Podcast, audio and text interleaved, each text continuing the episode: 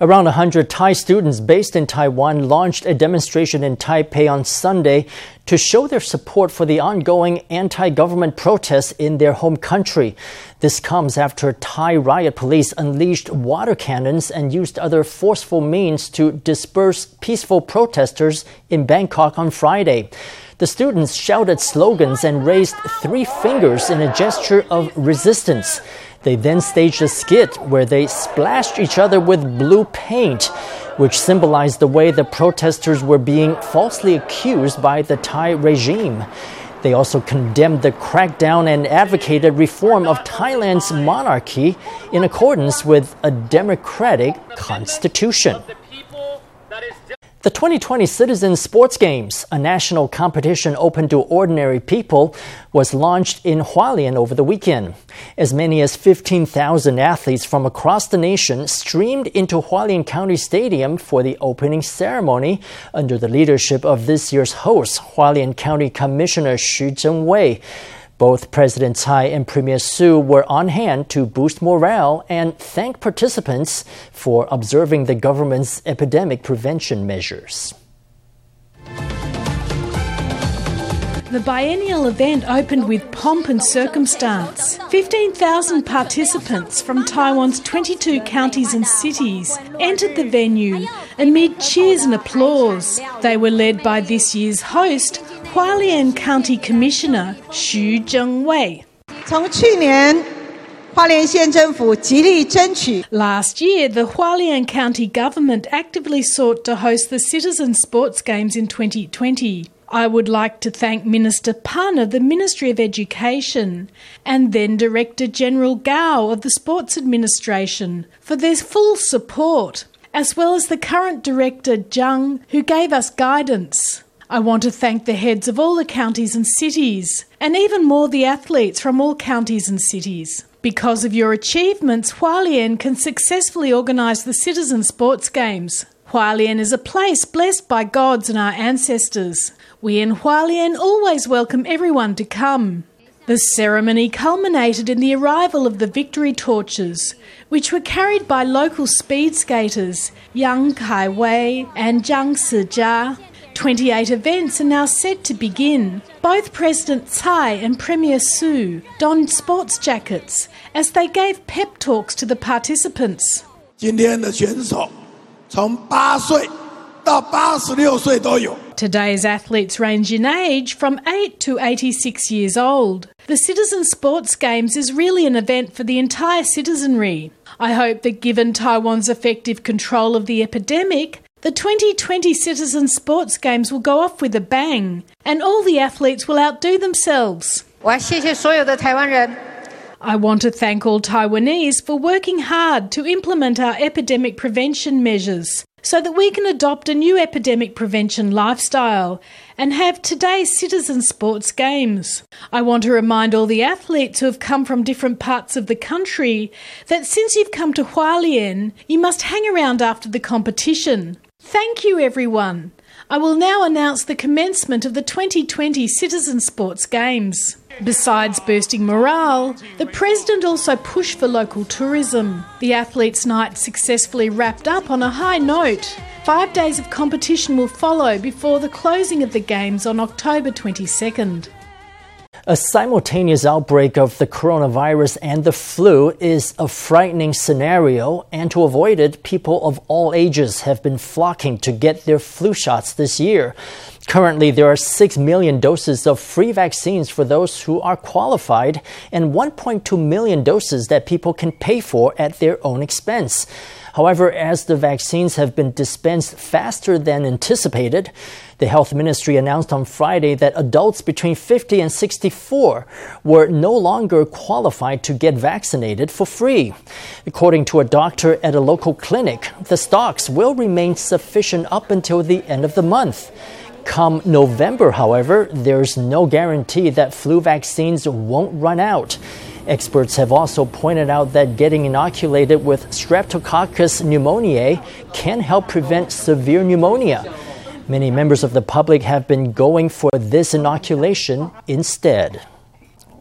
The semiconductor industry has long been considered to be a high salary payer. A recent online survey of semiconductor companies' salaries has confirmed this but the results are still not what you might expect. TSMC, which has global fame, pays its employees a monthly average of 51,000 NT, coming in at sixth place, while fabless semiconductor company MediaTek at 84,000 NT was the most generous employer, ranked number one. Meanwhile, analysts are optimistic that salaries in the industry are set to grow even more despite the pandemic. Fabless semiconductor company MediaTek has an 800 ping sports centre that helps its employees achieve a work life balance. But it's not just the company benefits that are appealing. MediaTek's average monthly salary of 84,000 NT dollars is not too shabby either. It now tops the nation's semiconductor companies. Meanwhile, the average salary at Taiwan's famed contract semiconductor maker, TSMC, came in sixth place. TSMC ranks sixth. I feel it is lagging behind. I had the impression that it was in the top three.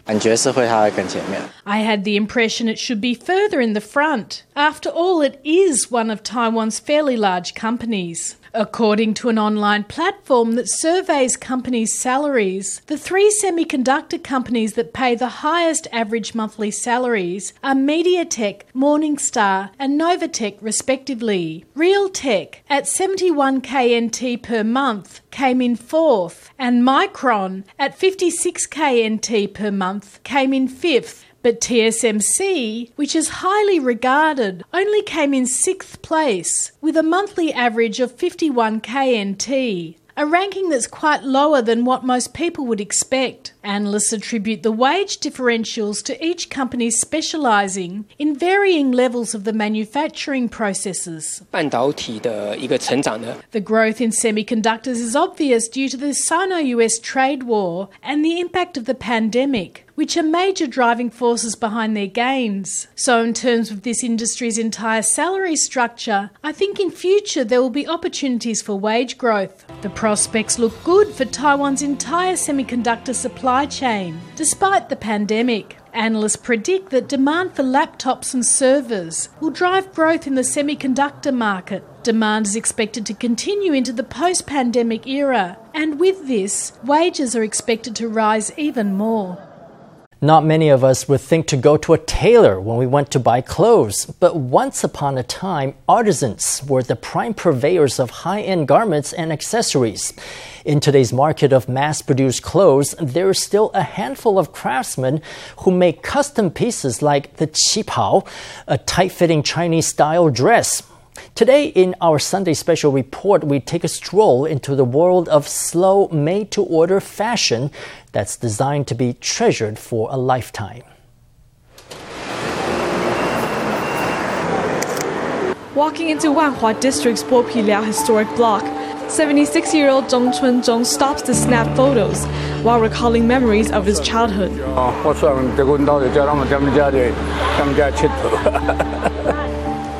Photography is a hobby Zhong developed in his childhood. By trade, he's a professional jeweler. His family has run a gold jewelry shop for three generations.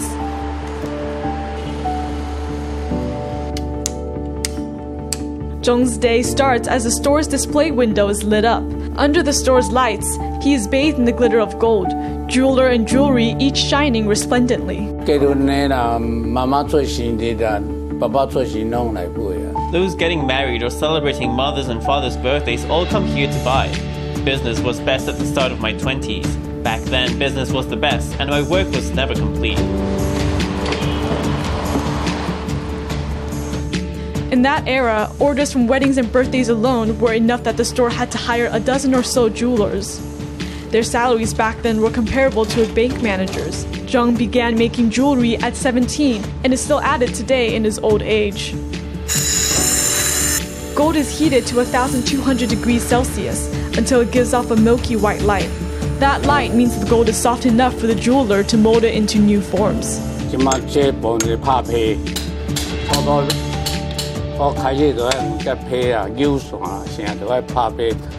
As the mallet hits the gold, a sharp clang penetrates the air. Each strike is made with a deliberate force at a calibrated angle.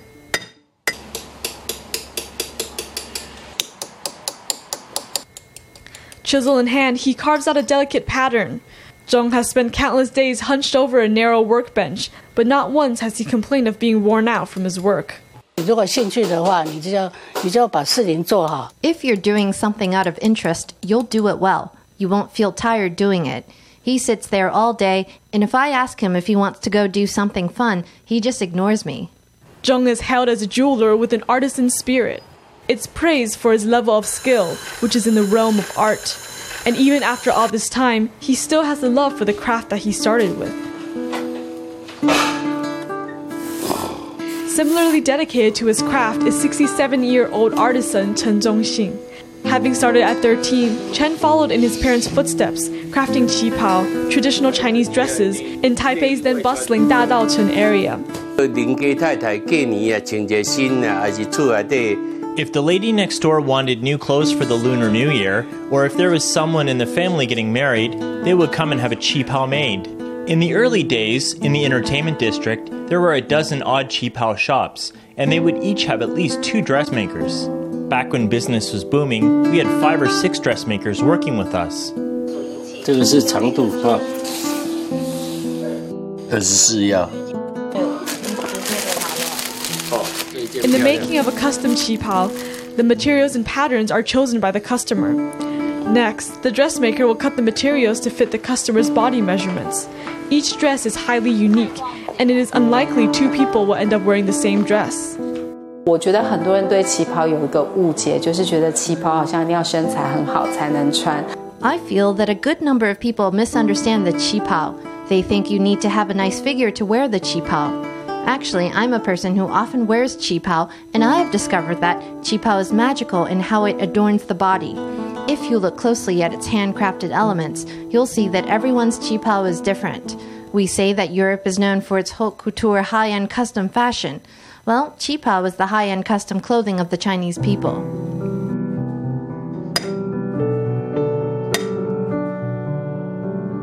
For a time, qipao and custom made jewelry were treasured goods in Taiwan. But both began to fall by the wayside in the 1980s when new machinery ushered in mass production. 一样东西要大量生产，那当然它就会开一个模下去，用铸模的方式。If you want to mass produce something, then of course you need to make a pattern, which you will do by using a mold. The difference between handcrafted and molded things is I should say that handcrafted things are much more durable and much more easily repaired. Its lines are more refined. The Qipao's decline was due to the advent of ready-made clothing. Another reason was due to the fact that in the 1960s and 1970s, qipao were very, very tight fitting. It was popular to wear tight fitting qipao then. Well, to be honest, it's really not convenient to move around in such tight fitting qipao. modern society, efficiency and immediate gains are highly prized. Under these circumstances, the processes of traditional artisans can't keep up in terms of speed or quantity. But some argue that such metrics don't capture quality. 大家有没有想过，我们处在一个太讲究速率 Have people ever considered that we live in a situation where people are too concerned with immediate gains? Where everyone wants to see fast results? But are those really good results? Sometimes that's not necessarily the case. What we're doing is, we're trying to promote what we call slow workmanship, or rather, slow work that produces refined workmanship. 啊，一地诶，一地才两两钱喎。会啊。 Custom jewelry is unique, and the craftsmen who make them patiently communicate with the clients to fill their needs. This type of closeness between maker and consumer are things that mechanized production can never replicate. Oh, a customer of Chen's for 30 years now, Li Yufeng's closet houses 200 qipao custom made just for her. On this visit, she's not only here to order a new dress, she's here to implore Chen to go with her to an event held by a qipao enthusiast group. It's Saturday here at Dihua Street. There's a stage at this bustling center. One by one, these qipao enthusiasts take to the runway to show off their dresses.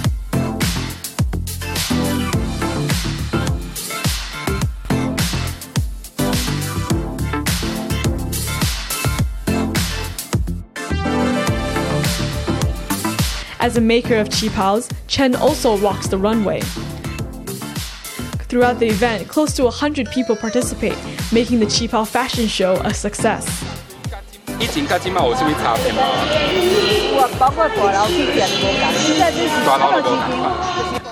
Young people mix with shop owners, together designing a tour of the old street. Qipao shops and tea shops are worked into the tour, Visitors are encouraged to enter the shops and gain a sense for what is local culture.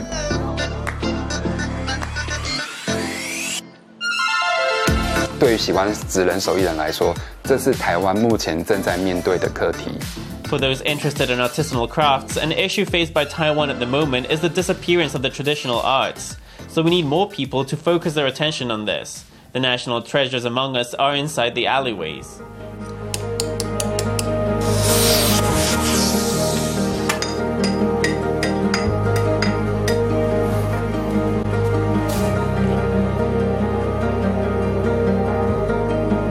Taiwan's artisans spend their entire lives focused on doing one thing well.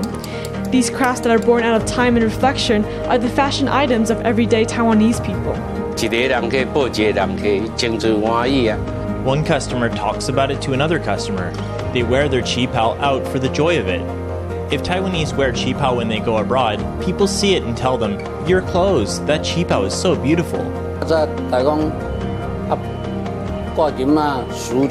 People used to say that wearing gold is old fashioned. I told customers it is also possible for old fashioned to be beautiful. Handcrafted things have a handcrafted feel to them. Something that's a bit off kilter can also be beautiful. It's different from the rest. Always transforming and always improving, craftsmen work with nothing but their hands, keeping the flame alive for local traditional arts.